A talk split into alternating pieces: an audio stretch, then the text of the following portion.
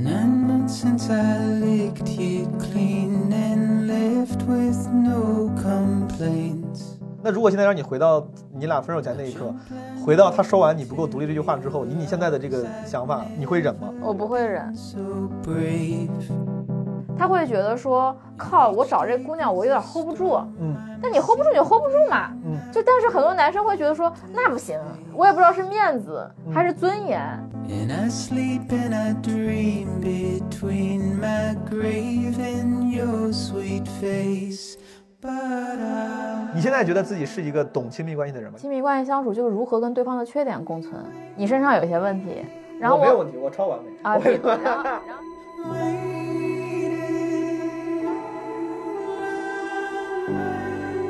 你觉得你是个会谈恋爱的人吗？谈恋爱有什么困惑啊？谈恋爱都是冲动的。我觉得有钱的孤独终老就不孤独了。因为我当时也拿着方案去跟腾讯、爱奇艺、B 站跟选秀一样来回走一遍。啊，他们最关注的是什么呢？我想记录的就是家里的这种窃窃私语，女性在聊的精神、思想、情感、性别、钱、爱或者生死。这个项目对我来讲一开始就玩儿，我没想过成为项目，还走到今天当纪录片儿。当你在看素材的时候，你又同样再一次进入了同曾经同样的时空，声音、颜色、画面都在你面前，创作本身就能满足你对被爱的需求吗？可以。看这个人就 you know what you are doing，这个很这个很重要这。特别重要。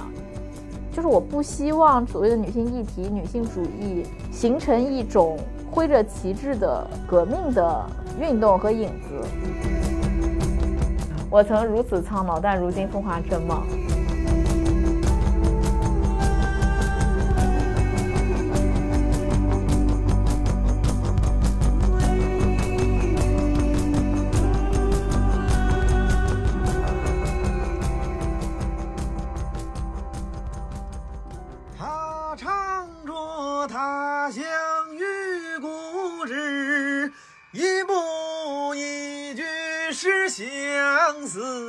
台下燃金榜正题名，不曾认台上就像是。你能听见我背景这个风声吗？今天风超大，超的。Anyway，这是我在抖音上听到的一首那种国风歌曲，呃，叫啥我也不知道，我就老经常听，经常听。刚才我刷抖音听到这几句，就感觉很熟悉，就开始洗脑。今天我的那个嘉宾是一个好朋友，他叫戴显镜。然后之所以来踩他，是因为他最近拍了一部纪录片。呃，他其实某种程度上算是平民创作者，我不知道他自己会不会不喜欢这个称呼，但在我看来，因为他之前做的不是一直做，比如纪录片拍摄这个工作，他之前在互联网大厂里面做精英职场人，出来之后他做过这个呃摄影师，然后在之前的几年里面，他是做摄影跟文字作品的，后来把这个项目变成了一个纪录片视频的影像作品，也是他的第一部纪录片影像作品，所以说某种程度上他也不是那种。科班出身，然后在工业化体系里面那种纪录片大导演，他就是我们身边的创作者。但我觉得挺好的，就应该有越来越多这样的人，就是干自己喜欢的事儿，做出更多有意义的作品。今天片头我就不多说了，但是我跟大家先介绍一下那些必要的知识，因为我在那个我们的对谈里面，刚开始的时候可能聊了一些跟他的这个纪录片有关的信息，我怕不提前介绍一下，大家可能会听得有点有点懵。虽然我们在聊了大概八分钟十分钟的时候已经介绍理论了，但是为了前十分钟你能听得懂，跟大家简单介绍一下，他做的这部作品呢叫《她在家》，她是女字旁那个她，讲的是一个女性独居主题的纪录片作品，一共有三集，在腾讯视频上有。前段时间我去看了他的一个线下看片会，看完之后，其实当时现场他有一个提问环节，然后我其实是想问问题的，但当时呃没有机会能问出来，大家有很多人去想交流嘛，我就想那要不干脆录期播客吧，顺便可以聊一聊他的创作的思路、感受以及背后的故事。然后这三集作品呢有三个主人公，第一集的那个主人公叫老妖，他是一个公众号自媒体创作者啊，某种程度上可以叫网红吧。然后在北京自己买了房，九零年的，对吧？是一个比较有才华的、有能力的、敢闯敢拼的这么一个北漂女青年、独居女青年的形象。然后这第一集讲的是她的一些故事，第二集呢叫魏林，这个女生是一个职场人，她是一个保险经纪，在片子里面看起来，我觉得是一个那种精英职场人了，应该什么收入啊、生活状态都不错，但是也有一些自己的背后的生活中的困难。第三集的主人公是一个五十多岁的大姐啊，叫叶老师。叶老师她可能是在独居生活里面看起来过得最舒适的一个了，因为她之前什么做过影视投资人，然后现在在一个这个电影学院当老师、当教授，整个物质上感觉会更充盈一些。活得也更通透一些，大概是这么一个背景啊。这个片子里呈现的样子，至于每个人看出什么自己的那个感悟，咱就不多说了。如果有兴趣的话，你也可以先去看了这个片子，再回来听这期播客。然后，因为显静之前说了，说这个片子虽然说说是拍独居女性，但它其实更关注的是亲密关系。所以说，在这一期里面，我会跟显静聊一些关于亲密关系的话题啊。先跟大家解释一下，这不是我非八卦跟人聊这个，是因为这是这个片子其实背后探讨的重要主题之一。然后之前呢，我看过显静的一个文字采访，它里面提到了之前的自己的亲密关系经历，包括当时来看片会的时候，他也提到这个项目之所以得以成型，是因为2016年他刚刚结束这段亲密关系。显静当时在这个采访稿里分享，当时他跟这个大哥处对象，然后因为某些事情，这个男生评价他说他不够独立，这成了压垮骆驼的最后一根稻草。他因为这个评价。可能就是最终觉得受不了了，结束了这段关系。我觉得这个这个动作以及背后的思路，我还挺好奇的。所以说，我从这个话题开始跟显静啊，开启了这次对谈。我是在显静，二零六年，我告别了一段亲密关系，带着困惑，我拿起相机，走入到不同女性的家中，拍摄她们，与她们交流。我好奇，为什么她们也和我一样？在独自生活，过得好不好？有一位女孩曾经对我说：“行动是最好的祈祷。”宝宝，我现在没结婚，也没孩子，好像还有一口气，可以自由自在的做些事情。我试图在模糊中寻找清晰，这是一次次显影的过程，关于他们，也关于我自己。因为我看人物应该人物的那个访谈里面，你还更细节的讨论了你之前的两段感情。嗯，但我就是你这个跟这个比比你大这个大哥的分手，我记得原因是因为他觉得你不够独立，是吗？对，那个时候我我也是挺不独立的。当时你不是说因为这个评价，你觉得他就是很对，因为年因为年轻的时候不知道自己是什么样的。那个时候你觉得我不你怎么能这么说我？但你现在回头看，你真的觉得自己那个时候不够独立啊。我那时候就觉得自己不是真正意义的独立。哎，那你要这么说，我就又到了基本我下来总会问的那种虚拟型的问题，就是那如果现在让你回到你俩分手前那一刻，回到他说完你不够独立这句话之后，以你现在的现在的这个想法，你你会忍吗？你会说好吧，那我的确挺不独我立的，不会忍。仍然是对，因为在那个时刻你就是那样的人。如果你没有经历那个，你现在可能也不会是你自己的现在。所以说，你觉得他他说你不独立这句话，并不是一个心平气和的客观描述，而是一个贬低。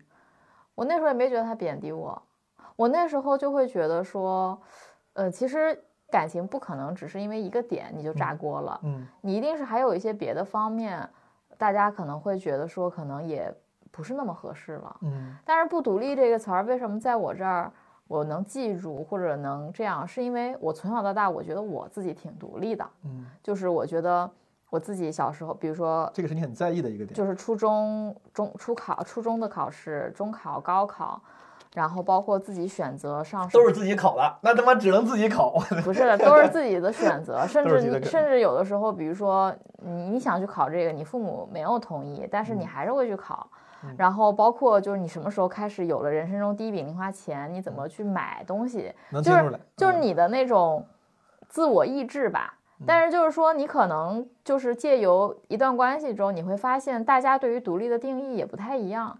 第二是说，就是年龄差异的确有的时候还是一个挺客观的因素的。嗯，然后所以那个时候我觉得对“独立”这个词，其实你也没有太多的真正的定义和概念。但是它就是不独立这个东西，kind of 其实就是一种说你这样不不行，不够好，或者说你你不够啊，因为前面是一个不字。那这个对于我来讲，就是对我这种也比较要强的性格来讲，我可能一开我就是不太能理解，就是怎么就不独立了。本来这也是你很追求的一个事儿，在这个事儿上被你最亲爱的人否定了，他伤害还是挺大的。对，就是因为以前没有人这么说过我，你现在觉得自己是一个懂亲密关系的人吗？你会，你觉得你是个会谈恋爱的人吗？我觉得我现在会了。你现在会了，嗯，为什么？是因为你你觉得你想的透了，还是因为你有更多的经验？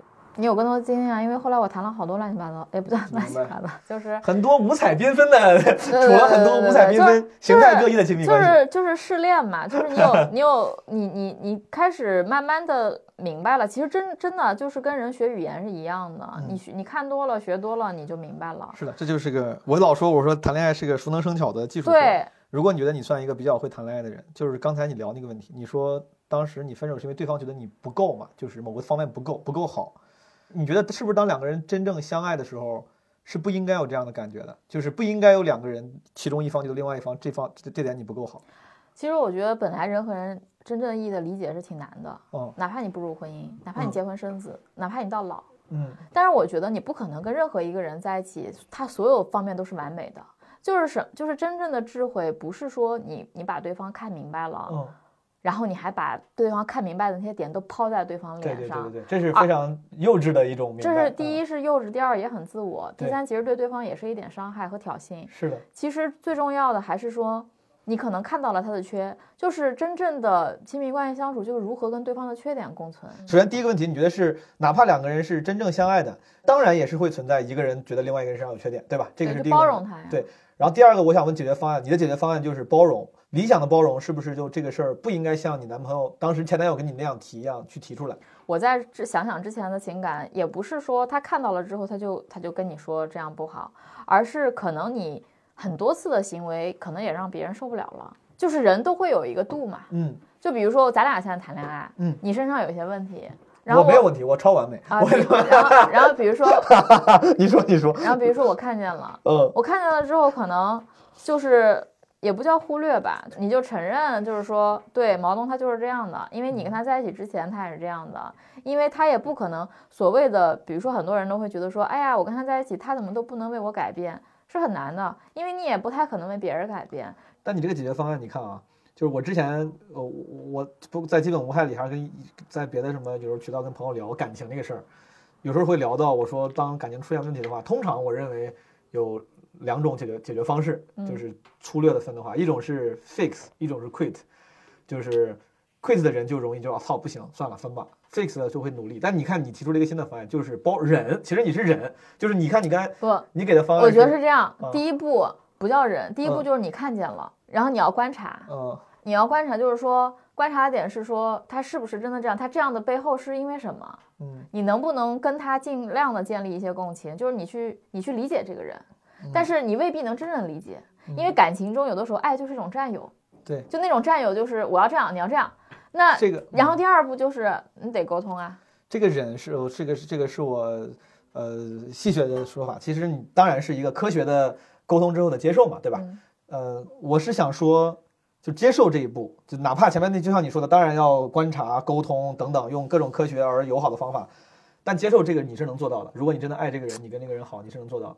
嗯，如果你现在跟一个人谈恋爱，然后他身上有一些呃你观察到的且明确你都已经觉得是缺点的东西，你是可以非常成熟的说，哎呀，他跟我好之前也是这样的人啊，那就这样吧，你是可以做到的，是吧？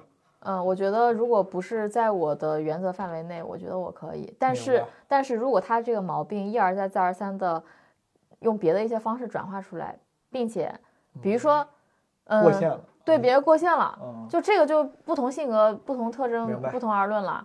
那到了一个点，比如说我受不了了，那嗯那个时候我可能就要去问自己说，就 quit，你要不要？对，你是 quit 还是沟通？明白？然后沟通一次失败，呃，沟通一次好了，来再相处，然后又出现这样的问题，再沟通，就到时候你最后就是看这个，那那我最后快问快答一个小问题，就是就是那你在你最近呃就是这些年的呃感情尝试里面，亲密关系尝试里面，最终你现在就是回头看你是最终 fix 的多一点还是 quit 的多一点？就最终你你看你这这些关系首先肯 Quit 定都结束了是吧？quit 了。所以说你是你是会退出的，quit 好了，当然。了。因为因为真的觉得挺累的，现身说法之后，就讲了半天要沟通，最后跟我一样对吗？不是因为太难了，亲密关系就不是你努力就行的，就比如说，当你已经明白了，结果对方还是在他的那个处境上哎，你看，那咱俩就说到一块儿了，因为我我觉得是难的。是难的，然后你。但是刚才我问你，你说我觉得我挺会了，我以为对你来说这个游戏没有那么难了，这个事儿没有那么难了。不，因为是这样，嗯我觉得我会一些基础的 skill 或者基基础的 心智能力，但是你在追寻什么？我觉得我可能还在追寻的是真正意义的能够理解彼此的东人，但是我也不知道他在不在。你你现在还有信心吗？就是我能听出来，就包括你也说，很多人找不到是因为是没有好的，然后当然这个没有好的，呃，当然也暗示了大家的标准可能是偏高，啊或者反正比现现状要高。总而言之，你还有信心找到合适的吗？不好说，真的不好说。哦，但是打个比方，如果现在你的生活是孤独终老，你也是 OK 的。我看到叶老师之后我，OK，我 OK 了。哦，对，我真的，我跟你说，我看到叶老师之后，我真的 OK 了。我觉得有钱的孤独终老就不不不孤独了。对我觉得有就是你可以有，你有选择。叶老师，对这个跟大家解释一下，这个呃，险境这三这三条片子里面的三个人，第一个人叫老妖，嗯是一个九零九零年的自媒体人，他应该主要在微博上对吧？是个微博的、呃，不呃是公众号，公众号他不是，说公众号都快成严肃文学了明。白？一个公众号的呃网红。嗯，呃，第二个人叫魏魏林林，他是一个白领保险经纪，是一个应该还算比较成功的一个职场人啊。对，收入还行。啊嗯，，然后第三个是一个呃成熟女性叶老师，她应该今年六十多了，呃，五十八，五十多了，五十多了。然后叶老师她应该是她是一个教授。非，嗯她现在目前是个教授，但她其实之前在实业里面做过什么老总啊之类的，就是她以前做过电影，投资过电影什么的。她应该算是电影学院的嘛他。应该是一个呃物质生活比较成功的独居女性了，对吧？在这三个就物质对这三个，其实某种意义上物质都是自由的呀因为你如果物质不自由，你咋独居呢？而且物质是自由，你的你分为条件，对不对？你养活你自己也叫自由，你把自己养的巨好，你天天喝这个喝那个，它也叫自由，但我？我作为观众，我看叶老师应该属于把自己养活的养的巨好那种，对吧？叶老师对，的确他嗯就因为毕竟这个岁数了，我觉得还是有很多经验很多积累。和积累的。关键是叶老师，我跟他相处了这么长时间里，我真没觉得他孤独，因为嗯。我拍他的时候，他经常这边有个人来看望他送花儿，明天他要去跑步，后天要跳舞，再后天要去影棚帮别人拍东西，然后一会儿阿姨要来帮他弄花，然后他要装修，他有很多事情。当然，我觉得这个也是把生活过得好嘛。对，不管是物质的好，还是整个生活经营的好。这三个人里面，你你刚才说你问你会问别的观众更喜欢哪个？你自己我自己更喜欢谁？这个当然不是更喜欢谁，当然就我觉得这个作为人的关系，这个太复杂。就是作为作品，你这三集哪一集你觉得是你作为创作者，你觉你觉得更拍的你自己拍的更好的？我可能喜欢叶老师这一你喜欢叶老师这一集？叶老师这集充分的满足了我当时做导演做这个片子的构思。如果大家看了这个片子之后，嗯，大家会发现，其实叶老师里面我手持拍摄的部分特别特别多，嗯然后也有很多是摄影师拍的我跟他的客观，嗯嗯，因为我这个片子想建立的就是所谓的双重视角，就是一层视角是，你看当叶老师拿着他的那些老的物件跟我说话的时候，是直接对着屏幕的。嗯，就那天你在观影会上看，他是是他是直接对着你们在说，是是其实你们也就是我。对，这种是非常主观和亲切的，甚嗯至镜头是有晃动的，是的，是有抖动的，是的它不是一个看着特精密严谨的一个东西。对这种我觉得它就是符合人和人之间交流的眼睛。嗯就是当我跟他距离近，那么就是近；远就是远。第二呢，就是说摄影师拍到了我跟他，比如说我们俩在湖边拍照，嗯我在他家跟他吃早餐，嗯然后我跟他交流。那这样的一种客观，包括我们对空间的一些设定设置，这种又符合我想要的，在这个片子中的这种客观视角，就是一种冷的东西。所以这种冷跟这种热结合在一起，其实就是为什么回到创作本身，就是我作为导演、摄影师、交流者，我还要在里面介入。所以我在这个片子里承担了挺多角色的，这也是这个片子可能在操作上要摸索很长时间，嗯才能真正想明白取舍的一个操作方式。虽然看着好像很看着好像很顺理成章，但其实，在夏天我拍样片的时候是出现了很多问题的。夏天样片的时候，那时候没有那么多钱，也就是没有开始真正的 start up 一个特别完整的团队，所以当时我自己我还记得我背的是 Zoom 六的那个录音机，嗯，我 H 六，我啊们俩 H- 录录播课的就是这，对这个 Zoom H 六的录音机。然后呢，我记得这个可能是挂在我这个兜里，嗯然后呢，两个小蜜蜂可能嗯分别是给我跟拍摄对象，嗯然后我这里手上还会手持一个摄摄影机，然后我的摄影师会在那边带一个脚架，可能再手持一个摄影机。所以你会看到，就夏天有一些很多素材里面，当我跟人在交流的时候，我还一边拿着这个，嗯那边交流，就会后来在剪样片的时候就发现，在剪辑上有的时候配不上，就就搭不了，就是这边那个，然后我这边可能又没录到那主观，嗯。甚至你会觉得说，当你拿着，比如说现在我跟你交流，我手上拿一个摄影机，嗯我跟你交流的时候，我到底是看屏幕里的你，还是我看你的眼睛？嗯？如果我看你的眼睛，我是顾不上屏幕的，嗯，如果我顾上屏幕，我们俩说话我一定会走神，对，所以后来就会定下来，就是从样片到最后做之前，我就反复思考这个东西要怎么构建、怎么拍，然后就会觉得说，当我是一个角色的时候，我就不拍，我应该去承担角色。嗯。当你们这些，比如录音师、摄影师都不在的时候，人很少的时候，比如说我跟叶老师就在他晚上睡觉前跟他相处，魏林睡觉前跟他相处的时候，那我就是摄影师本身，嗯，我就是一个跟他交流的人，嗯，你只有这样才能拍到，比如魏玲念着念着哭了，那一场戏就是什么谁都不在，嗯，就那场戏就是我也不知道他会哭，对，我就在旁边默默的观察着，嗯。所以这个片子里他有纯客观观察对，也有需要像录，比如说类似十三幺这样的访谈节目，就是我在里面是一一个一个交流对象，嗯既然你提到这儿了，这个是我当时在看你那个片子的时候就在想的，唯一想问的问题，甚至是，但是因为你当时就是那个算点映吗，还是什么，反正的，我的之前就参加了显定的这个点映场，然后看完之后你上台做分享嘛，你把这个事情给主动给解释了，嗯。呃，但仍然我还是想聊这个事儿，嗯。就是我看的时候我就觉得。我这个词儿，我觉得可能你别不开心。就我我之前看的时候，因为你作为创作者，就作为导演，你在这个片子里呃一直出现，呃，就像你说的，你已已经成了一个角色了。当然，你后来说这是有意有意为之，啊，呃，但我我当时就觉得，哎，这很像个 vlog。就怕你不高兴，就是因为当然 vlog 这个完就跟这个纪录片这个词的等级就差太远了，可能就把你说的很不专业，但不是不专业，就是这个形式就感觉特别像是个 vlog，就是这个人说，哎，朋友们，我带你们今天来看，就是因为我对纪录片的那个，我作为一个非专业的从业者，我当然知道纪录片有很多种形式，但我印象中严肃纪录片可能就是要相对来说观察的部分多一些，然后通过呈现，这就是老之前基本文化里面我录别的时候也说过，就是所谓的 show not tell。show don't tell，咱们做记者的时候也在讲究这个嘛，就是你要展示，而不是直接告诉。那个展示的让大家自己领会，这可能是一个呃作为讲述者更常采用的方式。而呃纪录片的时候不还有一个说这个说法叫 fly on the wall 嘛，就墙上的苍蝇，就是你要看是什么。因为当时你解释了，你是主动，后来是刻意，包括是那你那个制片人也建议你这么做，对吧？那个肖老师，我记得嗯、没有吴老师，啊吴老师吴老师说你可以增加你的哦，主、观。反正对，当时你当时提了一个事儿，为啥？你当时没仔细聊，为什么他这么提？为什么最终你采用了？是这样的啊，嗯嗯，还有一个纪录片也是国外的，名字我忘了。其实讲的是一个，也是一个就是女创作者，就是拍人，她最后就是就是各种架机器，就是她出现在里面。其实我是觉得，就是先不定义什么是 vlog，什么是纪录片。对对当然嗯我是觉得，我想呈现的什么呢？我想呈现的这个片子核心是我今天跟独跟我同样独自生活的人去交朋友，嗯，这是一场交朋友中去寻找共情的旅程。嗯在这场旅程中，当他看我的时候害羞的时候，那嗯就是害羞。嗯我跟他在一起聊，我们聊天的时候有一些突兀，甚至他眼神瞟到了摄影师，嗯那就瞟到了摄影师。嗯，其实我想做的是一个，的确不是传统意义的纯观察式的东西。明白。然后，因为我会觉得这又回到了创作初衷。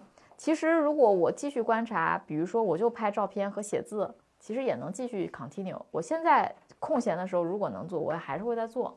但是为什么要做纪录片？我觉得这个就回到创作者的初心了。嗯，就是一方面是我之前的拍四十多个人，然后其实你对自己的交流也好，或者介入到一个人的空间中的姿态，嗯是否淡定，是否熟练，是否能跟不同的人，你去观察他的物件，你可能就能勾出一些话，能跟他进入一种交流，这是一种嗯沟通的艺术。嗯那你不断的实践，你发现你可以，因为这就是一个聊天的记录，就是它不是一个说今天我记录这个女的，她早上起来吃什么喝什么，可嗯能的确它不是一个长时间跟拍的项目，明白。但是我想记录的就是家里的这种窃窃私语，这种女性在聊的精神、嗯思想、情感、性别，嗯钱、嗯爱或者生死，然后你会发现大家有很多共鸣。我想把这种真实的共鸣给拽出来。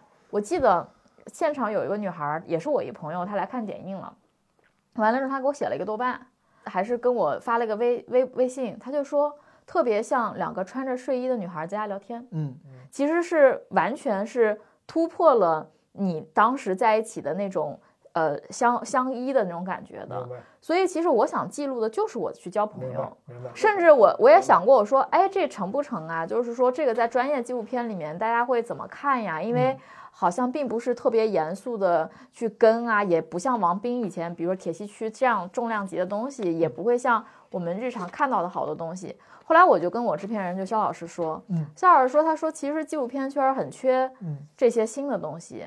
他说我们我们还是要有新的语言方式，包括呢，我这个片子之前去年应该是年初应该是投了 CNEX，就 CNEX 也是在纪录片里面比较好的和专业的一个平台，就华人华人纪录片。这是个网站吧？这个是奖项吗？呃，这也算是也算是个创投大会，就是纪录片中的创投叫 CNEX。明白你们看到了，比如说那个怎么拼啊？S I N 棒少年这哎呃 C N E X。C N E 哦，好好，对对对，就是有有好多的那个纪录片儿也是有 CNEX 的一些扶持或者挖掘的，是个项目。对，是个项目。然后当时它每年都有嘛，然后嗯当时我其实投了一个三到五分钟的一个小的片子，嗯，那个片子也做的因为很仓促，当时我看到要报名和报名截止中间好像就剩十天的时间，嗯，其实非常仓促。然后当时我还拍了一个女孩，嗯，那个女孩也很有意思，那女孩是当时看到我拍拍照，嗯，然后我的作品可能被这一条报道了之后，她就给我写了私信，嗯，她就说我也是摄影师，她说我能不能来拍你？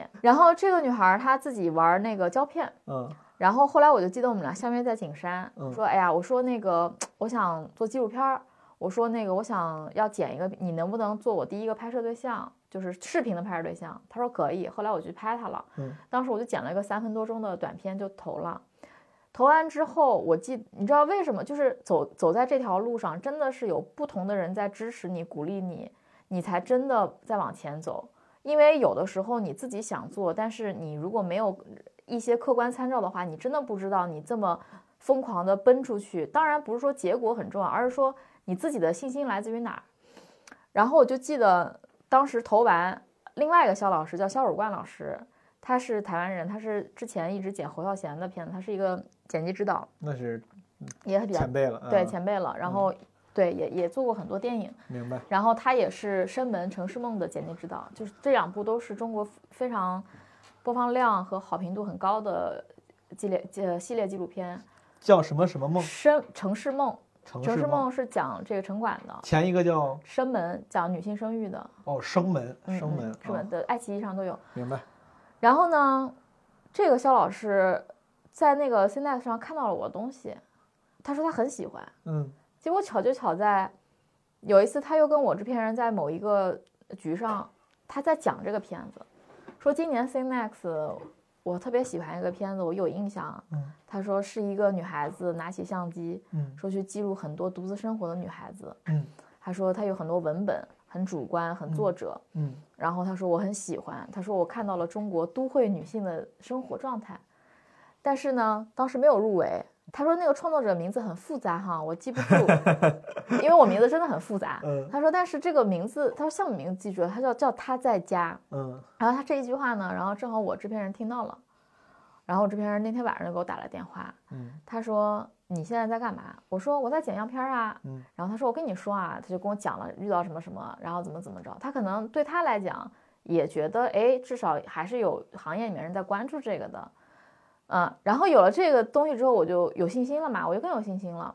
然后我就去拜会了那个肖汝冠老师，然后我就也跟他讨教，我说现在我想怎么拍，怎么怎么。他说对，就是要做很多主观的东西，不要嗯害怕。明白。他说主观的东西挺好的，嗯他说就要从你的眼睛去看，嗯你又是摄影师，而且你自己是独自生活，你一定会有很多感触。明白。他说你不用担心自己是谁，别人为什么要看你，嗯你自己想怎么做就怎么做，你就大量的去拍吧。是后来就在后来夏天不断在拍样片的过程中，因为剪，因为其实真正意义上一个片子的塑造，除了前期，是在看到大量素材之后，你会非常清楚的沉淀你的创作观，嗯，因为素材是不会骗人的，嗯，素我我我那时候好像在朋友圈里写过一句话，我说当你在看素材的时候，你又同样再一次进入了同曾经同样的时空，就是所有东西在你面前，声音、颜色、画面都在你面前。它比那个梦，你你做梦可能不清晰，但是那个是一个就像区块链打点一样，是非常清晰的东西。这个比喻 倒是万万没有想到。好的，不断的在跟行业里面交流嘛，就创作熟能生巧，就你很快的就知道说，好行，这片子应该这么干了。嗯，剩下的是什么呢？平台、钱、嗯团队，嗯就一个个突破。嗯就是当你更清楚的时候，别人问你十个问题，你全都回答上来的时候，你是一点儿都不害怕了。因为我当时也拿着方案去跟腾讯、爱奇艺、B 站跟选秀一样来回走一遍，就天天跟别人说同样的话。我觉得我那那段时间，我见谁都在重复说很多相似的话，嗯然后说到后面就是就是你已经很清楚了，就是你的那种清楚是别人看得出来的嗯，啊、不是一种背台词是，是嗯嗯。就是就是老说就是一看这个人就 you know what you are doing，这个这个很重要这。特别重要，就是你的眼神，你的所有东西写着你想干，哎，所以说你说到这儿，就我又跳开了，就是当你去给这些各个平台去 pitch 的时候，你说那些话你都已经说了一遍又一遍，都非常非常熟了。这些话是什么话呢？他们最关注的是什么呢？他们关注是你要表达什么是吗？啊。这么我这个还有点我有点意外，我以为这个东西当然这对作者很重要，但我以为平台更关注，我以为平台可能想的是哦这个东西到底有没有可能带来流量或者卖钱，因为这不是他们应该关注的，这个就是我觉得最基础的是你要表达什么。哦，他们还是还是会挺在乎这些底层的东西的啊，啊，不表达什么才意味着你的内容是 what，嗯。你 what 定明白了之后，你的 what 怎么讲述？嗯。你比如说同样讲三十加。也可以找明星啊，之前赵薇做过三十加嗯，一听他的关键词是赵薇、嗯明星、可招商。嗯好，我这个是三十加，全是素人，嗯然后亲密关系还那么敏感，嗯商不一定好招，嗯，流量不一定有。对。对啊，这就是很那你最后怎么说服他们的呢？最后所以说你是靠 what 你我好你说你说清楚了，因为你想的很清楚。然后 how 我我猜你也应该都摸清楚了吧？你说你对，我也讲了要怎么拍、怎么弄、怎么构建，人物是谁，角色一二三，选题是什么。但对于一个素人创作者拍素人，可能是不是还需要他们是不是还需要更多的东西来说服他们们可能也会觉得说，那之前您都是影平面影像类的，嗯那视频的作品嗯就是他们也要看，嗯对吧？就是你又不是一个大导演。明白啊、你现在可能是个大导演，你你这个命题一般，可能他也觉哦得你是大导演，那你就拍吧。明白对吧？所以我觉得最后不是说服的原因，最后是什么呢？最后是我的确把样片拍出来了哦，就是作品说话，啊，的确把样品拍出来了。然后他们看完，你你有 P，你拿着 PPT 和拿着样片看是真的不一样。是然后因为作品，尤其是电影、纪录片儿、视频，它嗯就是一个，你什么都不用说，你把片子撂在这儿，嗯大家会好懂的人会看明白的，你不用解释，你不用解释。嗯第二是什么呢？第二是腾讯他们之前报道过我的东西，嗯，他对这个东西是有概念的。明白他看到你真的在很短的时间内你在做，嗯你在实现它，不是一个嘴上说说也不干的。是是第三呢，干干的还不错。嗯然后第四呢，就是说，呃，我们的支持是这样，就是可能嗯不是那么理想，你接不接受？嗯那最后的问题就在我身上。明白那我觉得我接受，我要做的就是我承担所有我要承担的，是但我要把片子做出来。是那我觉得就很好了，明白很好了，因为你自己做，你也可以在 B 站上发，你也可以在任何的所谓的自媒体视频号上发是。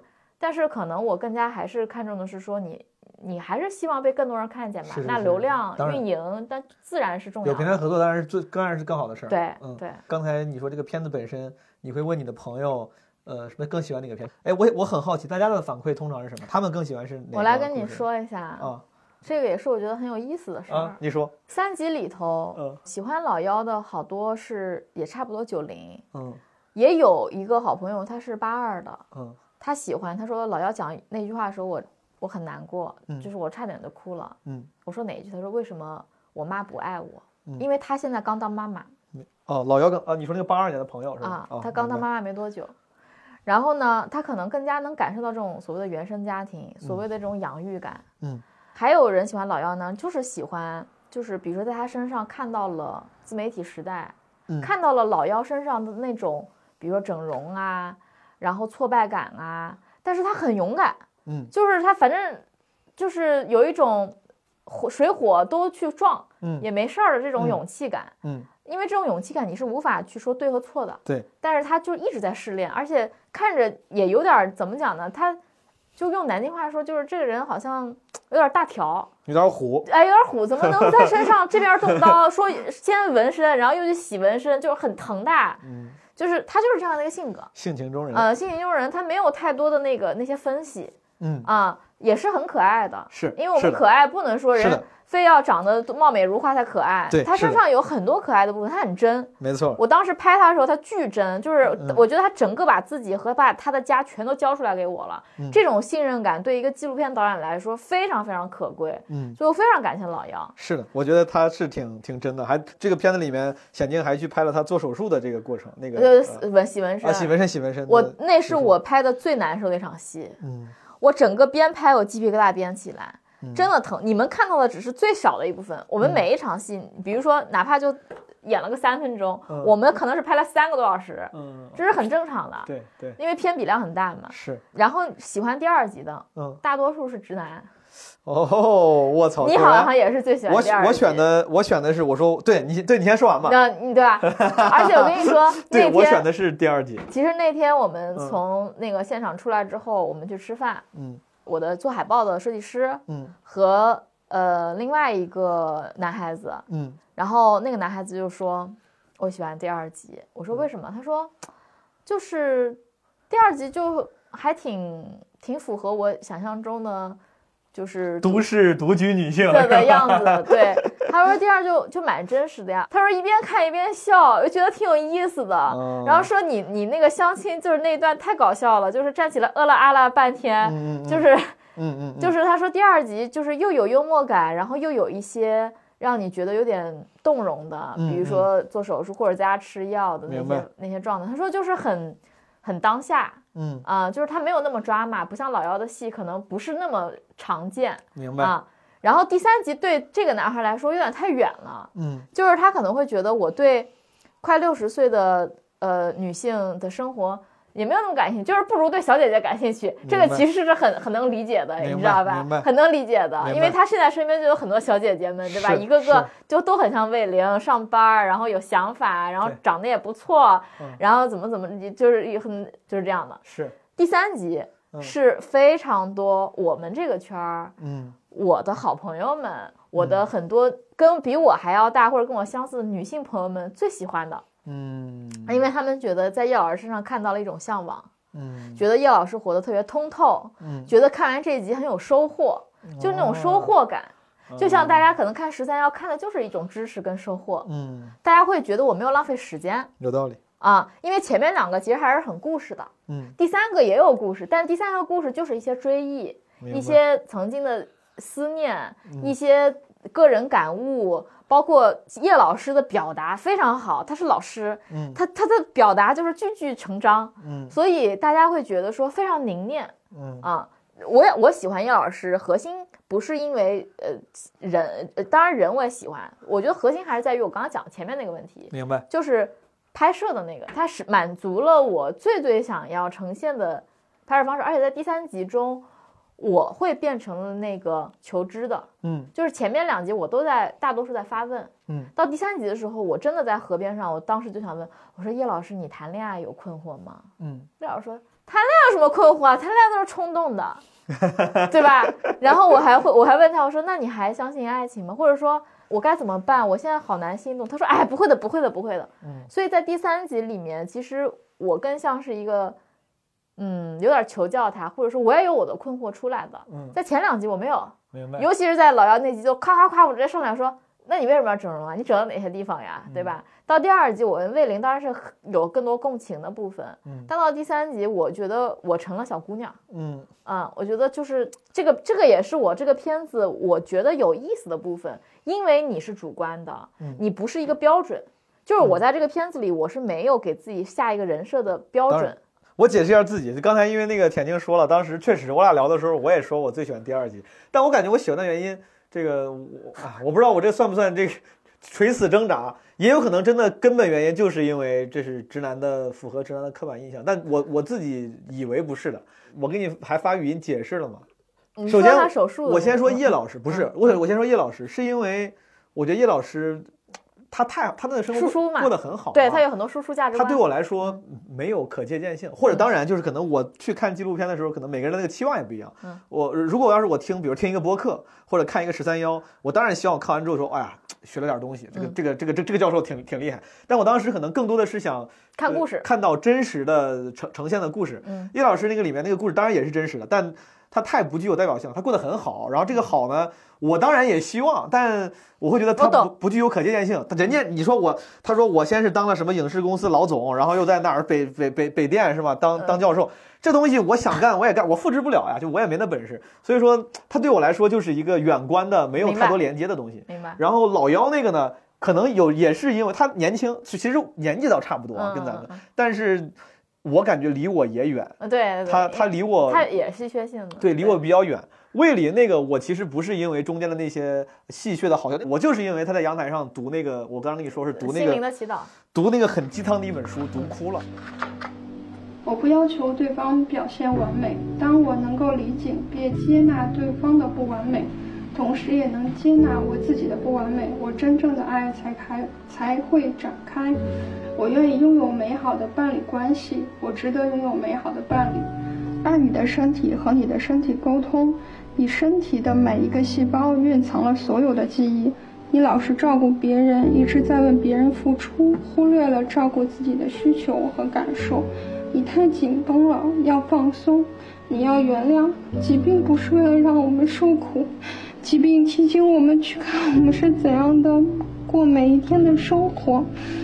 我们在每天开朗的过日子，还是每天阴沉的过日子？我们有没有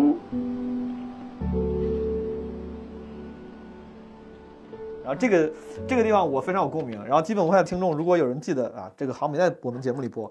之前在咱们一个有台文化有限里面，他们他们做一个企划的时候，请了主播过去读书。我挑了一本，呃，我我本来是为了戏谑搞笑，或者说为了为了显示 be different 选了一本书，叫《如何为你的妻子丈夫祈祷》。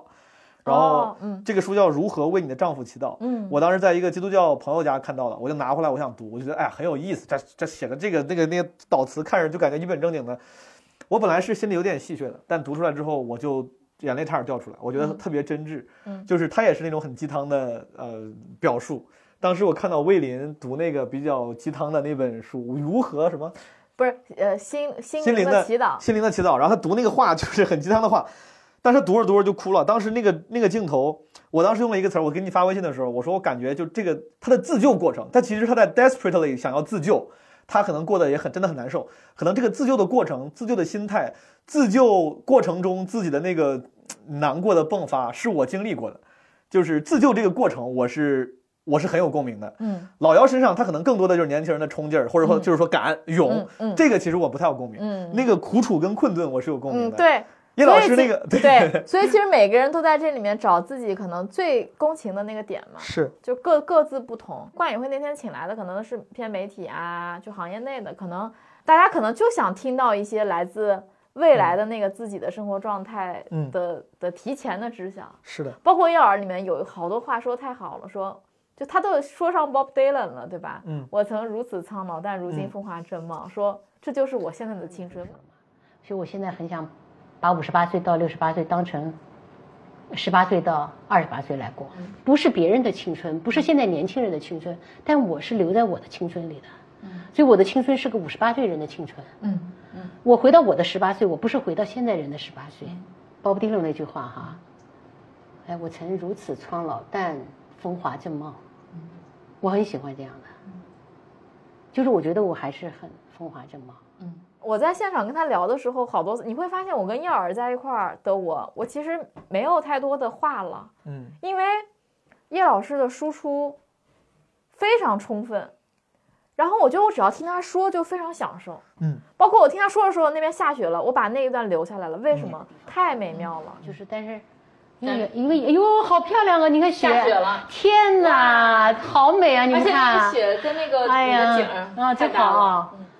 我经常一个人看着这个美景，你知道吧？一个人这么久了，你特别所有的困难你都能解决。嗯你最大难受的事情是，就你像现在灵，对，就特别高兴那一的时候刻的时刻，正好就没人，你不知道跟谁分享跟谁分享。其实最难的是你开心的时候无人分享，并不是说你有什么呃艰难时刻、至暗时刻你过不了，哎，没有所有的至暗时刻你都能过。嗯，其实至暗时刻是什么？就没有什么，就就是在这种时刻无人分享。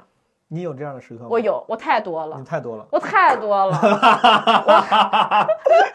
看，突然就来劲儿了。我 我太多了。我举随便举个例子啊，举个例子，我记得有一年也是，就是去，应该是去德国，嗯我应该是去德累斯顿，我看到了好多里希特的画，嗯还有我很喜欢的德国的浪漫派的画家大卫·德雷弗里希的画。嗯当时美术馆也很漂亮，然后呢，但是那个时间点好像恰好就是有有时差的时间点。哎呀，我当时可急了，就是因为你拍照，你发朋友圈和你真的有一个人在你身边，然后你就拽他说：“哎，毛东，你看这，我特别看这画，哎 哎，对这对对老对 baby 画对这画，对对，然后你就说哇，太牛逼了，太好看了！哎呀，我跟你说怎么了，那是不一样的。是的，所以其实大家对于情感，就包括我现在可能想追寻的，还是说什么呢？在精神层面，比如说我们不用所有知识体系都一样，嗯啊，我们毕竟来自不同的地方，但是在某一刻，你的情绪可以被承承担，可以被接住。他给你讲的东西，你你也他也可以会有回应。我觉得这个就是可能现在为什么很多女性她未必在乎这个人有没有钱，有没有什么，她在乎的还是情绪价值。就魏玲老跟我在第二集，我经常聊天，他就说我想找个能给我提供情绪价值的人。嗯嗯，我说什么叫情绪价值？什么样的人？他说你看，就是能逗我开心啊，能跟他在一起，还是觉得挺挺有意思。但是我后来又问他，我说你要知道，有的时候谈恋爱，你到底爱的是对方，还是爱的是爱情的样子？嗯这个你也得想明白。嗯就是你爱的是那个爱你想象中爱情的样子，还是真正的这个人？嗯如果你真的爱这个人，他之前找了一个互联网公司上班了，嗯他说那男孩我觉得挺好的，比我小一点。他说就是不能陪我。嗯对，但是然后他说，但是我也理解，因为人家在事业上升期，嗯呃，人家这么拼也很正常。互联网里面大家都很卷，嗯然后也要往上走。然后我也我也我同时又希望他能事业有成，嗯但同时又希望他能陪我。我一跟他说话，他还在加班，等我睡觉的时候他才下班，那我们怎么聊天呢？嗯后来我就说，你想找的那个人可能太完美了，根本不存在。嗯你又想让人有有一些事业，嗯对吧？你又想人长得还不错，嗯。也或者说有点才华，嗯他又欣赏才气，嗯。所以这就是现代人的症结呀，嗯。左不是右不是，上不是下不是，嗯。然后觉得算了，我自己跟自己吧，嗯，因为这是一个特别特别普遍的现象，是的，嗯，这个现象在你的这个体价值观里，你觉得有解决方案吗？你你有这个问题吗？我有啊，所以你的解决方案是标准放低点儿，还是说我就追求我我标准放低过，我试过，不行。比如说你对一个人的需求是五颗星，嗯，你遇到了一个三星半的，嗯你知道他少了一星半，嗯你还能不能跟他在一起？嗯这是你的取舍了。嗯但目前来讲，我觉得，我觉得我挺难的，嗯就是也不是说心中非要有杆秤。嗯我觉得有的时候女孩儿，我们经常跟女孩儿，因为这里面不管你是男的女的，反正就当聊聊天儿啊，对对对对是就是说，我们有时候经常女孩儿在一起会经常觉得有纳闷儿这件事儿，包括我跟文妮也聊过，嗯，就是朋友们，文妮、伊曼，包括咱基本无害这样的嘉宾贺伊曼，我是因为贺伊曼认识的显静。啊行行行，文妮也文妮也是我们的共同朋友，给给听众解释一下。然后我跟文妮，我们最大的感觉就是对，然后就会发现，可是，一旦在一起之后，就开始你喜欢的那个闪光点，它不能成为你真正过日子或者更理性的一种相处的东西。嗯，就到那个时候，你就会发现挺难的，嗯就是你被某一种东西打动，但那个打动你的东西构成了那种爱情的美妙。嗯但是，一旦生活的时候，你又会发现，真正意义上的生活层面的心智、沟通、交流、视野、目光、性格，哇塞，组成了你跟这个人能不能能不能合适。嗯，心动未必是合适的，当然，但是大家有的时候想要的那种爱情，有的时候就是火花。嗯。那种火花它也是一种存在，嗯。而且我也鼓励大家都去火花，嗯。我觉得挺好的，保持一种爱的流动是非常好的事情。嗯。所以我觉得面对我们现在说的高不成低不就、上不下左不下的，嗯。就单着了，我觉得这就是时代现在的症结，因为我们每个人都有很多自我意识，嗯比如说离婚率高，为什么呀？是因为大家发现靠去你大爷的，我也能过挺好，你也能过挺好，大家互相不不拖累，甚至离婚之后还能做朋友。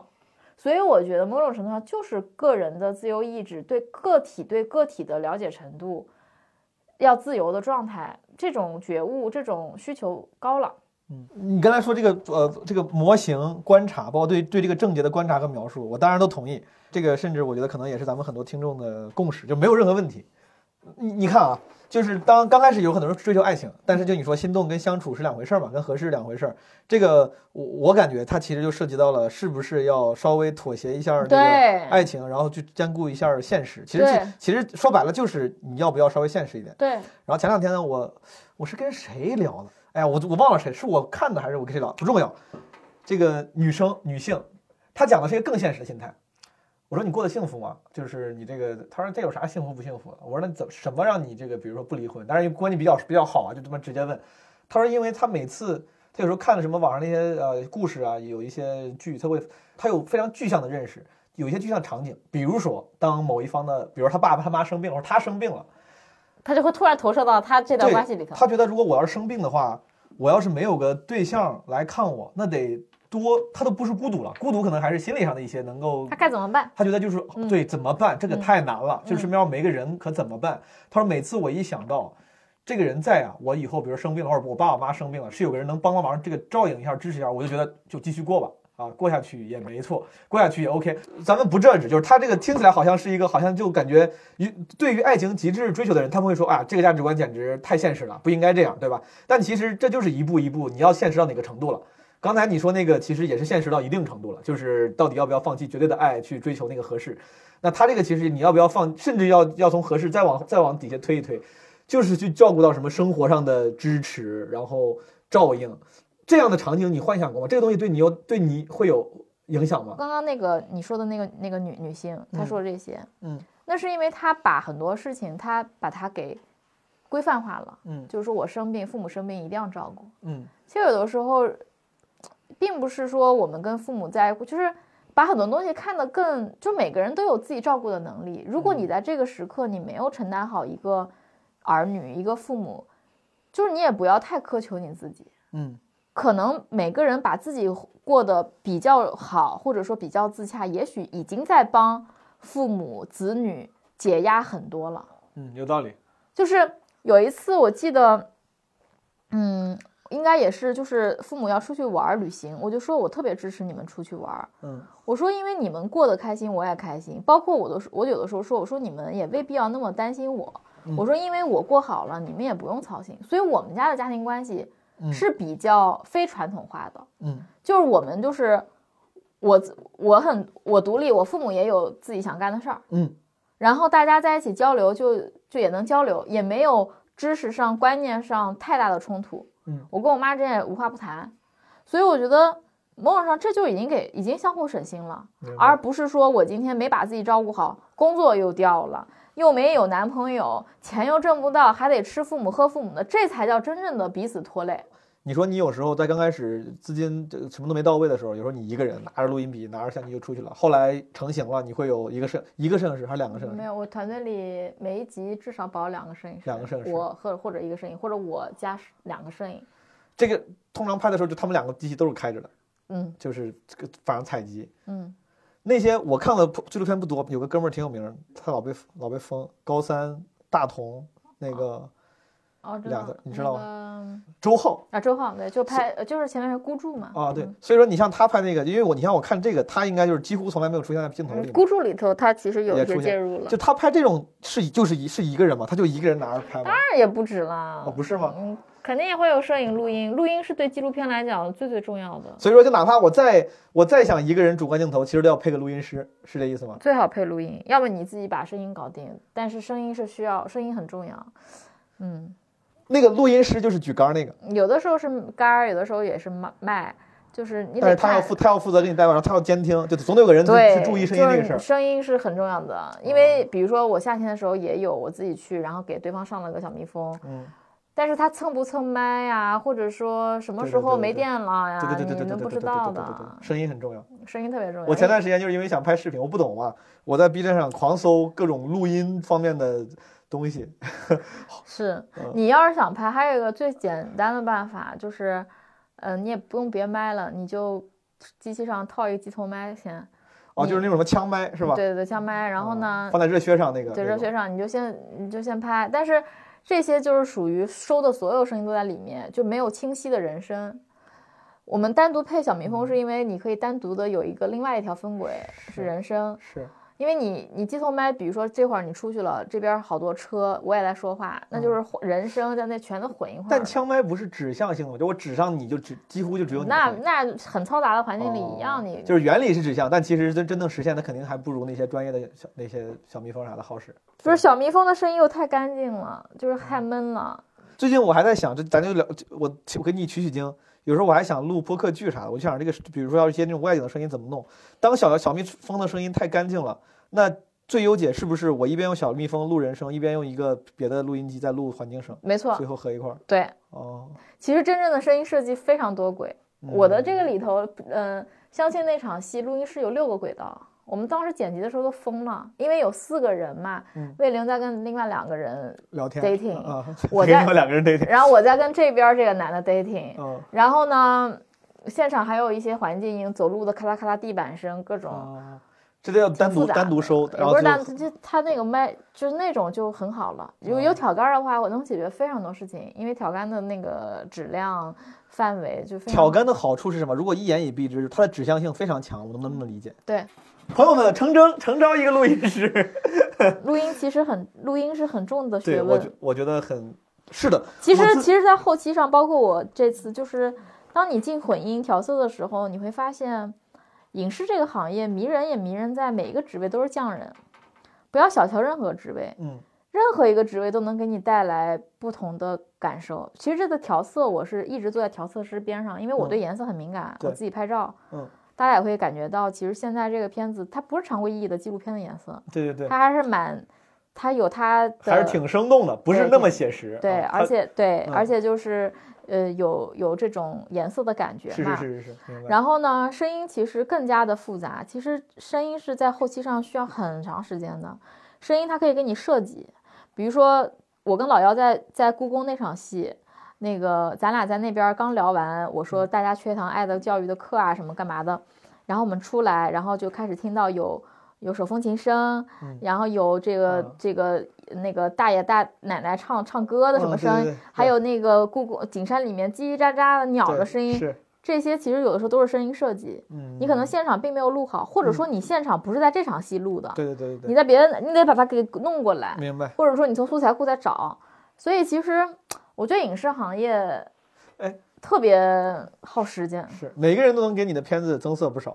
那反过来也是，如果一个人没找的没靠谱，他也能毁，就任何一个小职位都能毁掉你的这个片子。当然，呃，他也不至于毁吧，但嗯是创作，你看为什么很多导演就喜欢御用摄影、御用录音，就是熟很熟悉了。所以说，录音师除了就是现场录录制用的是录音师这个职位这个角色，但其实后期的声音设计，包括每个轨怎么设计、怎么调，也是这个人在在搞吗？还是说是另外一个人？有人是负责现场的，有人是负责后期的，在声音上，他是同一个人吗？不不不，现现场前期的录音就是录音自己啊。哦，后期后期对，然后剪剪辑会做叙事剪辑，但是剪然后后期上有专门的混音师。哦混音师，嗯，就是这个项目最开始你拍了，嗯我看了好多文章的题目，老说四十个人，四十个人是整四十个女性吗？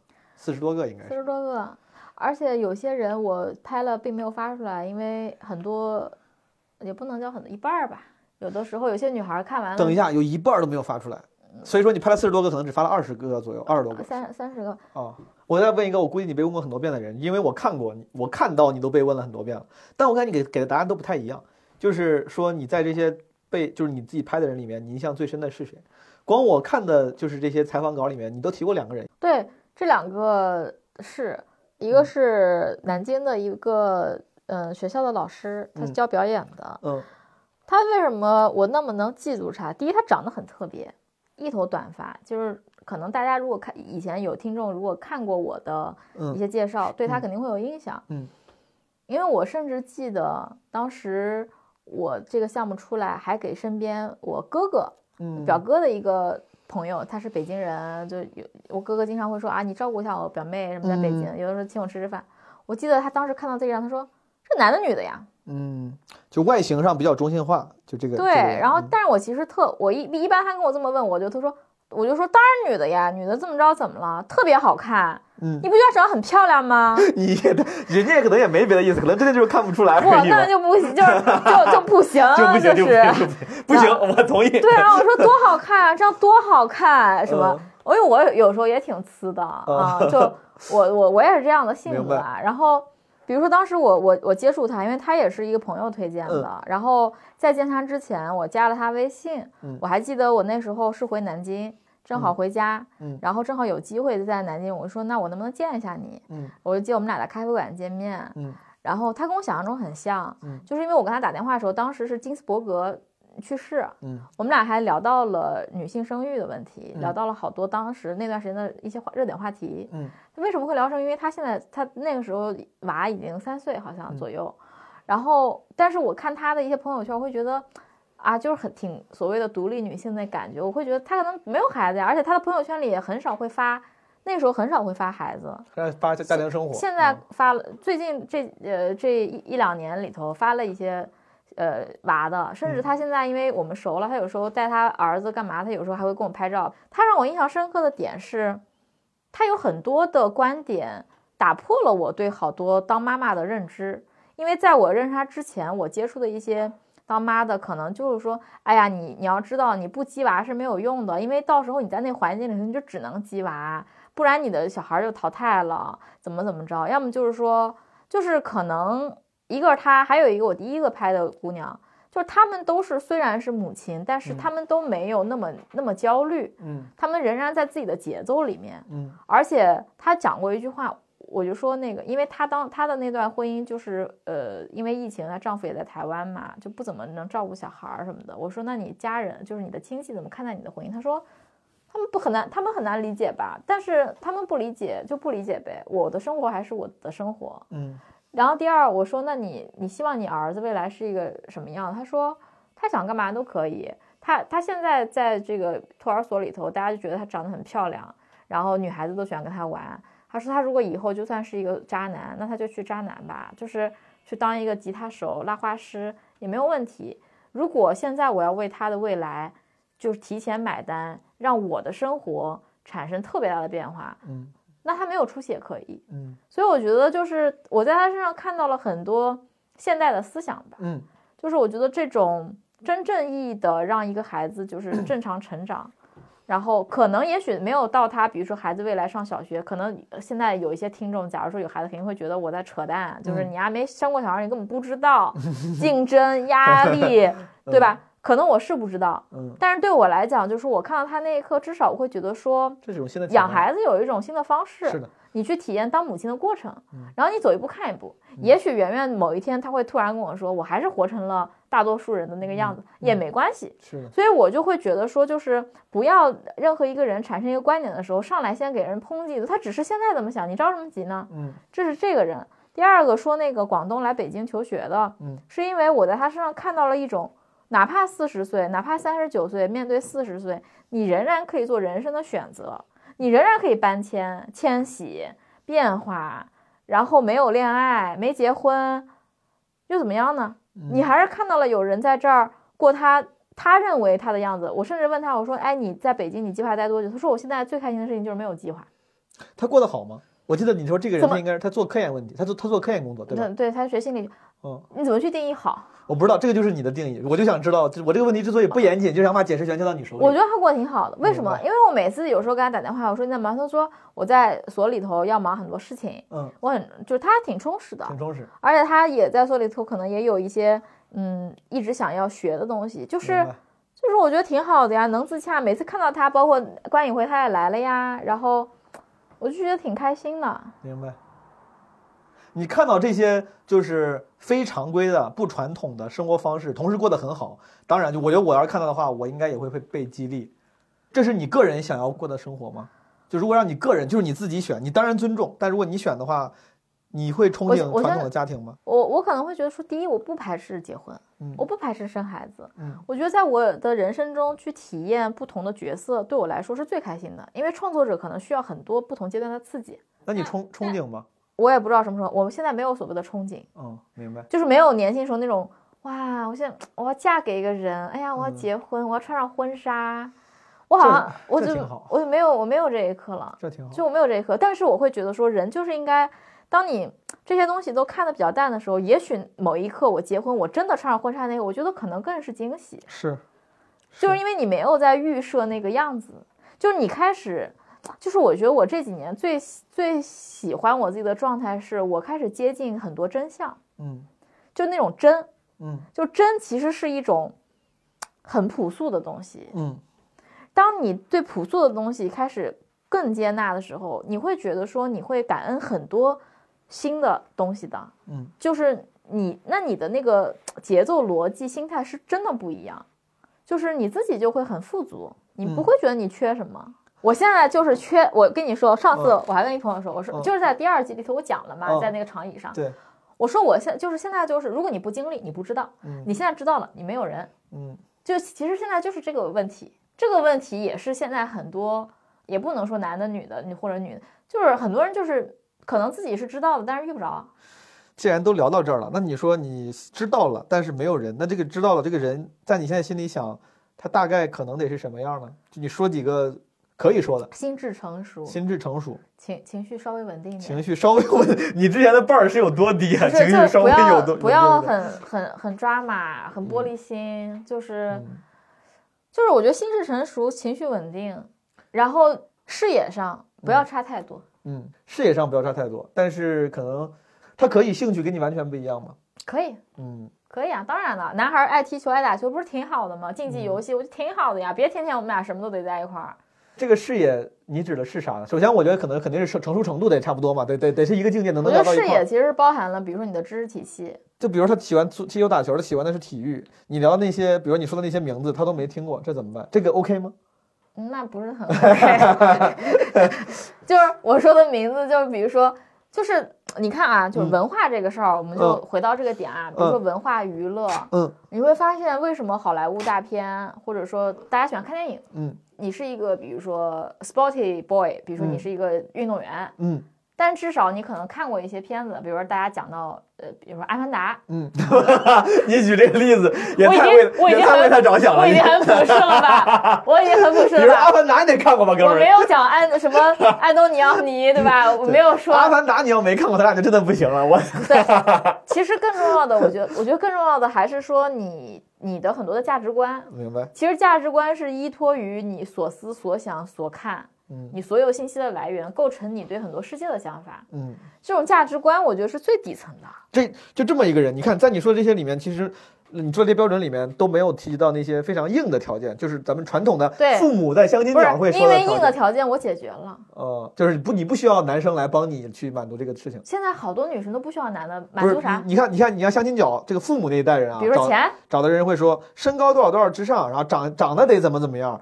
对，然后嗯得有什么什么工作，好得有哪儿的那户口我那我不能房找矮钱。的，哦，就不是，或者说不是，我为什么没有提这些？是因为外形的这个东西吧，嗯，你说了没有用。对对这个人站在你面前，对，如果你们俩有感觉，啊，他高矮胖瘦，可能在你这儿也不是什么事儿。明白？就是这个东西是一个特别主观的东西。嗯但你说父母相亲角上写的，比如说我儿子毕业于几几年，属什么，嗯，毕业于哪个省重二幺幺九八五，然嗯后是年收入多少，公司白不白领，高不高管，这些对我来讲不太重要。嗯，就是那些标签也不是加分，也不是减分，就是他对对，它那就是客那就是客观事实。它不重要。对，啊它就是客观事实。嗯但是我的确也发现一些事儿，就是什么呢？就是比如在中国，嗯就是很多时候的男性，嗯也不只是中国，就整个父权层面的很多东西的遗留残留，嗯在现在是没有彻底清除的。嗯就是比如比如说比我小的男孩儿，或者说受到过很好的西方教育的，嗯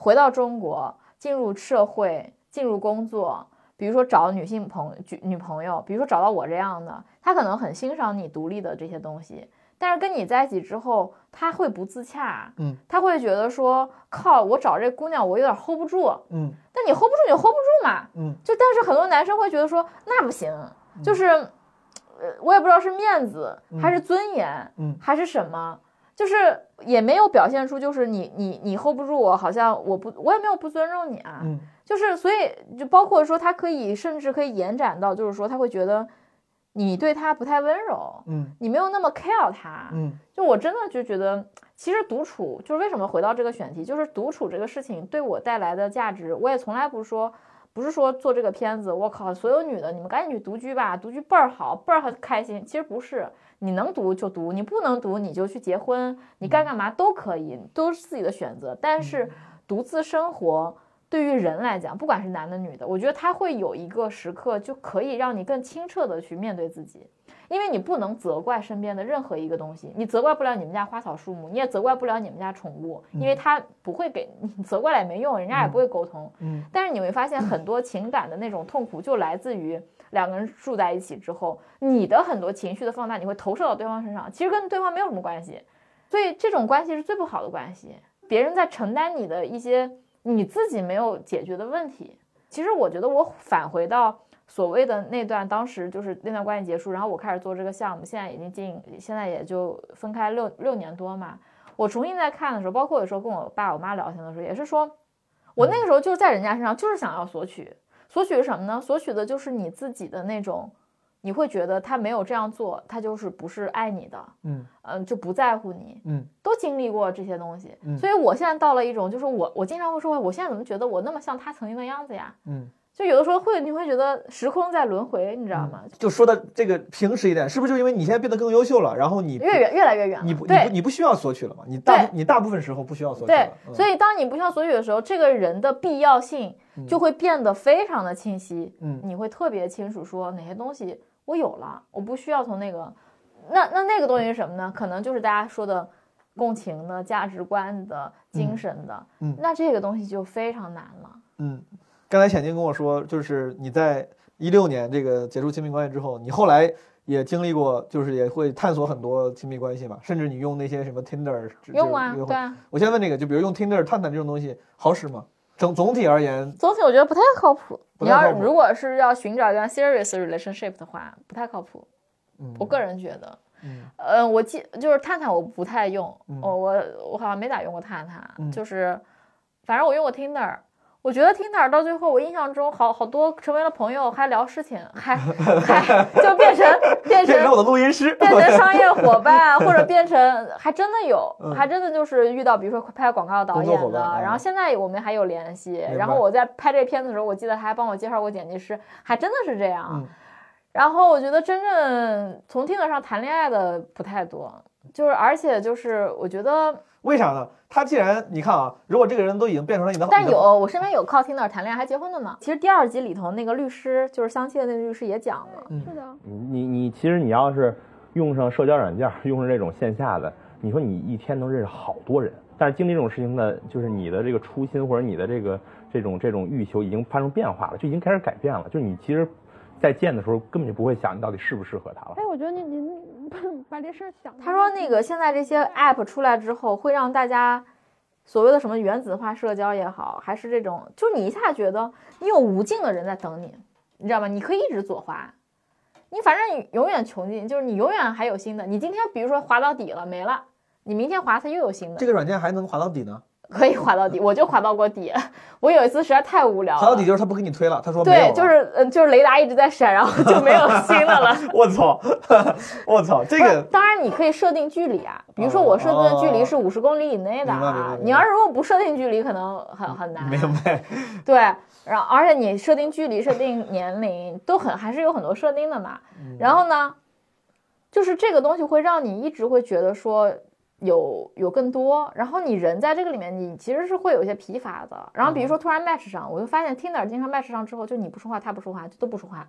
一个月过去了，然后就就像僵尸在那儿，嗯啊、因为大家也都不知道，甚至我看过我身边一个直男用 Tinder，嗯他看谁都右滑，啊，对，是这样。我说哎右滑是同就 like 是是左滑吧？左滑是不，左滑是不，右滑是 like。我说，他说他全这么滑，我说你看吧？他说我不看啊，就这么滑。我说你太不负责任了。他说这有什么好负责任的呀？至于你问他你为什么要干这个，我也不知道，反正就是就看着呗，妞儿全是妞儿，这，这这还是有区别。当然也不是所有男生都这样啊。嗯然后我也看过男生有很多资料写的很清楚的，我也看过就不怎么写。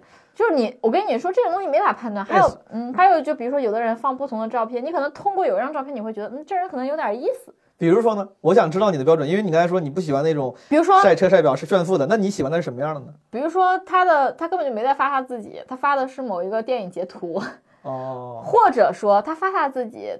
我我不喜欢什么戴墨镜的、戴帽子的，我觉得你既然用，你就敞亮点儿。所以所有 所有，所以我刷我看见，因为我现在不怎么用了，嗯我我就用过很少。就就当年就是说，如果你在这个上头你都不能，你都不真诚，你用这干啥呀？嗯你用这个目的是什么？对吗？因为我也我又不用这个约炮，是 对吧？好，然后首先要长要你长什么样，你给我清清楚楚的看见。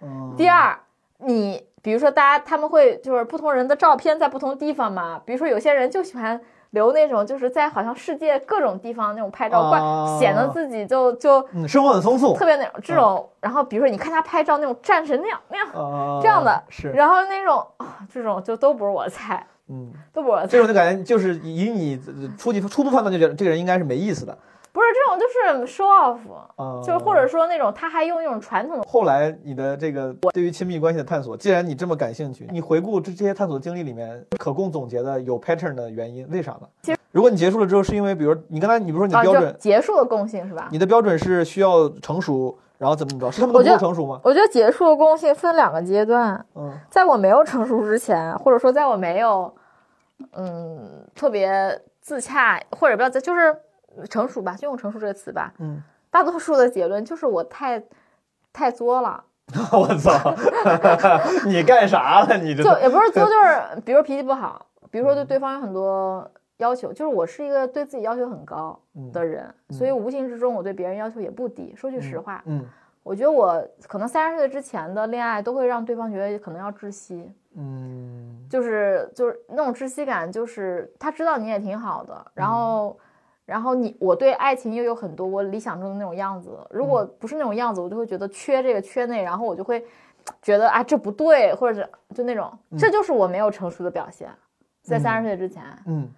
后面那半拉，我觉得核心的分开原因就是因为姐姐不想谈恋爱，就我不想了，等一下啊，你看啊，你看我理解对不对啊？嗯，你仍然会因为自这个人没有达到自己的某方面的期望而选择分手 quit，只是三十岁之前你的你所谓的作和那个就是不成熟，其实是你会这些是会很很这些会影响你的情绪，会让你不爽。三十岁之后其实仍然原因是一样的，就是他还是没有满足你，但是你你因为你成熟了，就是你也不吵就着就就不愿意消耗了你就是在算，那就这样吧。对对对所以说区别只是生不生气，前前半段可能还是我操生气，后半段操就是之前可能很认真吧，就认真的程度，但是你也不能说后面不认真，而是说，而是说你，哎呀，我跟你说，人就是这样的，就是就是你你你经历那种爱的撕心裂肺已经有已经有了，嗯，他已经在你的那个又要说区块链了，就是打点，已经在那个点上了，嗯，你后面第一你很难再遇到那种很很很热烈的，嗯挺难的了，因为你你你成熟了之后，可能对情感的那种理想的状态本来就已经不是那么就是清晰化了嘛，嗯就清晰化了，而且你的人生有了更多更重要的一些别的事情，比如说你会去考虑说如何做一个很好的女儿，嗯。比如说你要不要有些时间要陪父母，嗯。比如说你的工作，你的真正在你作为一个个体在这个世界上你的追求，嗯，就像我现在这种状态，我也不配谈恋爱，我天天就是天天都在工作。我哪个男的能受得了？就是那倒不至于，就还是没有遇到这个恰好跟你合适的那个。对对，对就就，但至少之前，我现在真的特别忙，嗯，啊，我真的特别忙，就是忙事业，就是忙工作，忙嗯忙你的创作，而你而且你在创作中，你找到那种心流，你找到爱的流动，你不是没有爱的，你觉得特别好，就是自己爱自己的那种东西，就是不用别人去给，所以嗯。你现在就是说，是挺难的，是创作本身就能满足你对被爱的需求吗？可以。哦，不是因为作品被认可而带来的被爱的需求。不是。哦，我那时候，你想我现在也不太能熬夜，坦白讲，嗯，但我们剪辑的时候，我天天三四点，嗯，我从剪辑家开着车回回自己家，比如说上高速什么的，我都觉得天呐，我，然后但是你就身体很累，但是你心一点都不累，嗯你会觉得你喜欢这个，哇，在实现它，哇，就是你的东西表达，你在做，你在 做，你在你在做一些就是很多人想做但没有机会做的事情，嗯。这个我觉得是特别愉悦的。这种我觉得就是你会你会更加的爱自己，你就爱自己，就就我觉得找到爱自己的那种能量特别特别重要，因为这样的话，你再遇到一个人，你就我就不会像以前那么作了，嗯。我只会遇到别人来作我。现在谢谢，嗯，男生确实是挺挺容易不显得就不成熟的。经常会说就是你不在意我什么我，哎，咱聊聊男生，就是你见到这些男生，对作的作作在哪儿？哎，你的袜子有小红心，还挺你可爱的。看屌不屌？这完了，我就是那种不成熟的男性。挺可爱，挺可爱，挺可爱的。哎，这种小点就是我觉得挺可爱的。我倒是听得上就放那一张照片，我跟你说。不不不，那你可能吸引不了别的女的。对对嗯，就是嗯，反正女的跟女的现在坐在一起聊男的，都觉得没什么可聊的，觉得都讲不来。你看，就是我的项目里头，除了录音和摄影和摄影助理是一些是男的，也就三个。嗯，我的剪辑全是女的，明白。我的策划全是女的，我的执行制片也是女孩儿哎，。这个是个故意。我的调色混音都是女的，不是故意，哦不是故意，就是恰好然后你会发现，跟女孩在一起工作效率特别高，嗯又能共情，又能知道我要干嘛，手又很很精细，又不懒。然后，哎，就是特现在 我听的这个确实感觉好像这个，嗯嗯现在女的真的效率特别高。嗯，你在工作中没有感觉到吗？有我我不是我刚才我刚才沉默是因为好像我我觉得你说的对，对，我从我从很我在上学的时候就看过一个论文，就说上学的时候你没发现就学习好的很多是女生，然后那个论文就说就是女性就是比男男性容易什么努力专注之类之类。我很早很早就有这个，而女生因为有同理心，有的时候，嗯，我想用一个开放性的问题就问你啊，就是聊性别议题的话，聊女性的话，你自己会自认为是个什么所谓的女权主义者、我不女权平权主义者？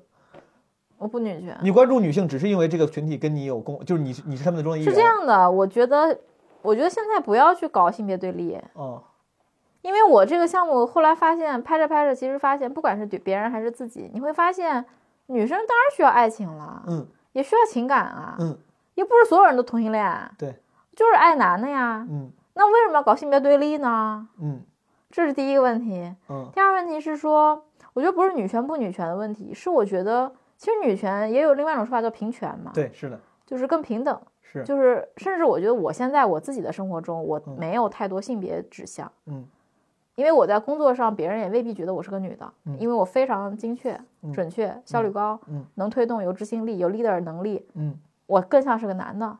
嗯嗯，然后我对很多男的，比如咱俩坐一块儿，我也没有会觉得说劳动是个男的，是个什么，嗯就是我还就是你是个人。嗯，Thanks for noticing that。第二就是说女性主义，就是怎么理解这个事儿？我会觉得，嗯，女性主义这个词本身你，首先我还没有去定义它，明白，就是大家都天天说啊，女性主义做女性议题，哎呀，嗯很热，很怎么着？嗯其实我觉得这我这个东西也因为做的早，嗯。我那时候还没有什么女性议题。嗯。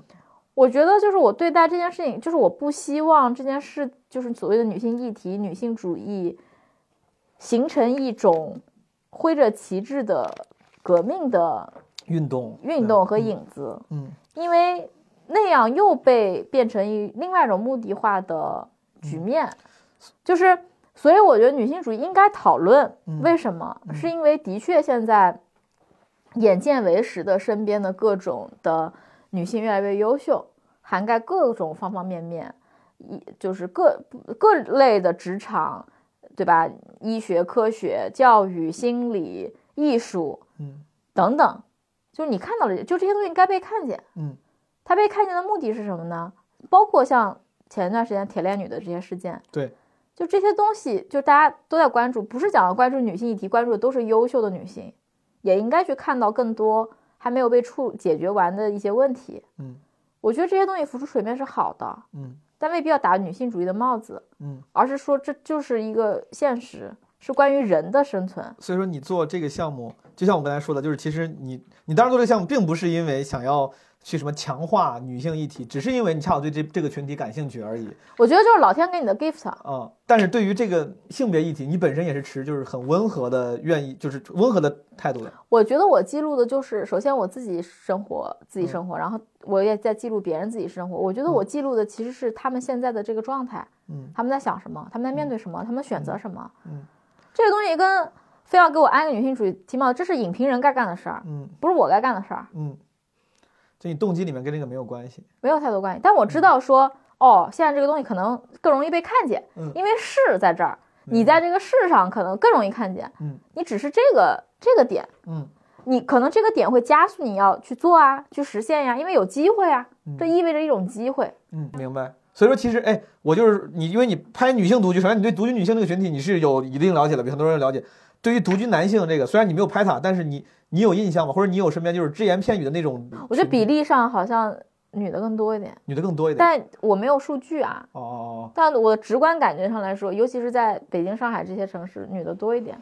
但是感觉身边没有什么单身男的。哦哦，所以哦对，好像是有这么个数据，就是说在一线城市，就是女性是比男性那个要就是比例上要多，但是在小城市、二三线城市，在甚至更低的男男单身男性更多，是吧？对，我要讲一个，我在我记得有一次我开车带我带我妈，应该是去哪儿玩儿，嗯路上回来听了一个广播，嗯讲了中国人口普查嗯还是什么的，嗯。然后里头讲了一个例子，说如果城市按照一二三四五六线来分级的话，那比如说把男生和女的也分为，比如说 A B C D E 级，嗯，就是这个这个这个分级是指，比如说受教育、收入、嗯，就标签化的分级，各我理解。嗯。硬性指标的这种分级的话，嗯。最后就会剩下，因为可能 A 男找了 B 女，嗯。就一直是这样斜着的，B 女找了 C，、哦。B 男找了 C 女，最后就剩下 E 男和 A 女。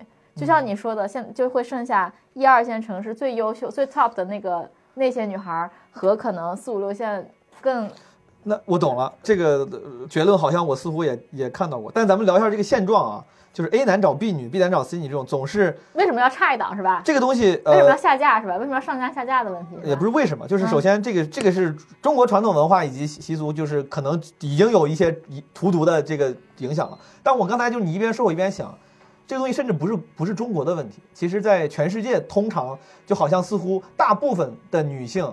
她们都会更容易崇尚那个 alpha male 那种男性。当然，我承认，因为我之前在呃也国外读书生活过，我觉得在国外这个文化是比国内这个要弱很多的，会会存在很很多更平等的关系。嗯但似乎也不能说国外，比如都是强势女配弱势男，对吧？嗯其实很多也还是这个男性是承担一个那个 alpha male 的职责，就是嗯，在外什么打，就是所所谓传统原始社会，一个做打猎，一个做采集。嗯对，就就对这个事儿，我想就是你你怎么看呢？你觉得这个事儿是合理的？你是能接受的？你觉得他他这个也很正常？你说这全世界从古至今都这样，还是说你说这个是病态的、有问题的？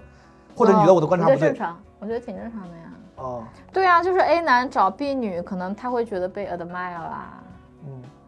然后 A 男跟 A 女在一起，可能互相就就 你不憧憬那种，比如说 A 男配呃 A A 女配 B 男这样，你会憧憬那样的。如果有一天你说你作为 A 女，配 B 男，你找一个 B 男来来 admire 你这样的状况，如果这个世界发生了，你 OK 吗？你你憧憬吗？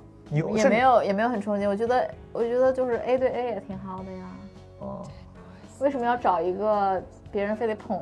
对我我就是极端化的举例对对去尝去尝试了解你的观点。对，嗯，当然平等是最好。其实我我在我的观点中，A 对 A，A 对 B，A 对 C，A 对 E 都可以，嗯只要你可以，嗯是这个逻辑嗯，啊。那你可以吗？我觉得到 E 可能不太 可以，对吧？而且这事儿还有一个问题就在于，不是说你可以就可以了，嗯你得看人 A B C D 可不可以。对亦不可以，E 觉得你不会干活亦觉得你不会插不会插麦，我不会不会种小麦。对对对，这就是问题呀、这不是你一个人说了算的嗯呀。作品相关的，其实刚才我们聊了很多，朋友们，如果你对显静的这个作品，他上腾讯看，对以及别的作品感兴趣的话，你首先你网上都能搜到他之前的作品，但这个片子是在腾讯上播的，跟腾讯合作的嗯，我之前看过了，我觉得非常值得一看，推荐你们去看一看。那咱们就这样，好，拜拜，谢谢朋友们，拜拜。拜。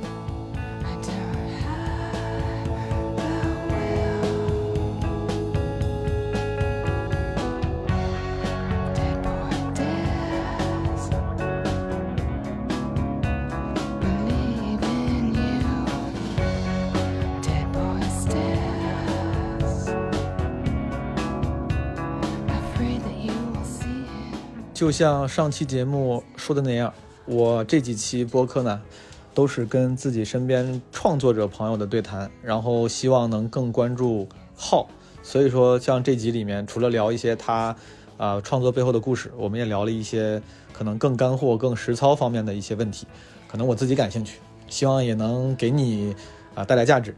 如果你希望加入基本无害的听友群、人间观察群，可以加基本无害小助手的微信“基本无害二零二二”。我们下期再见。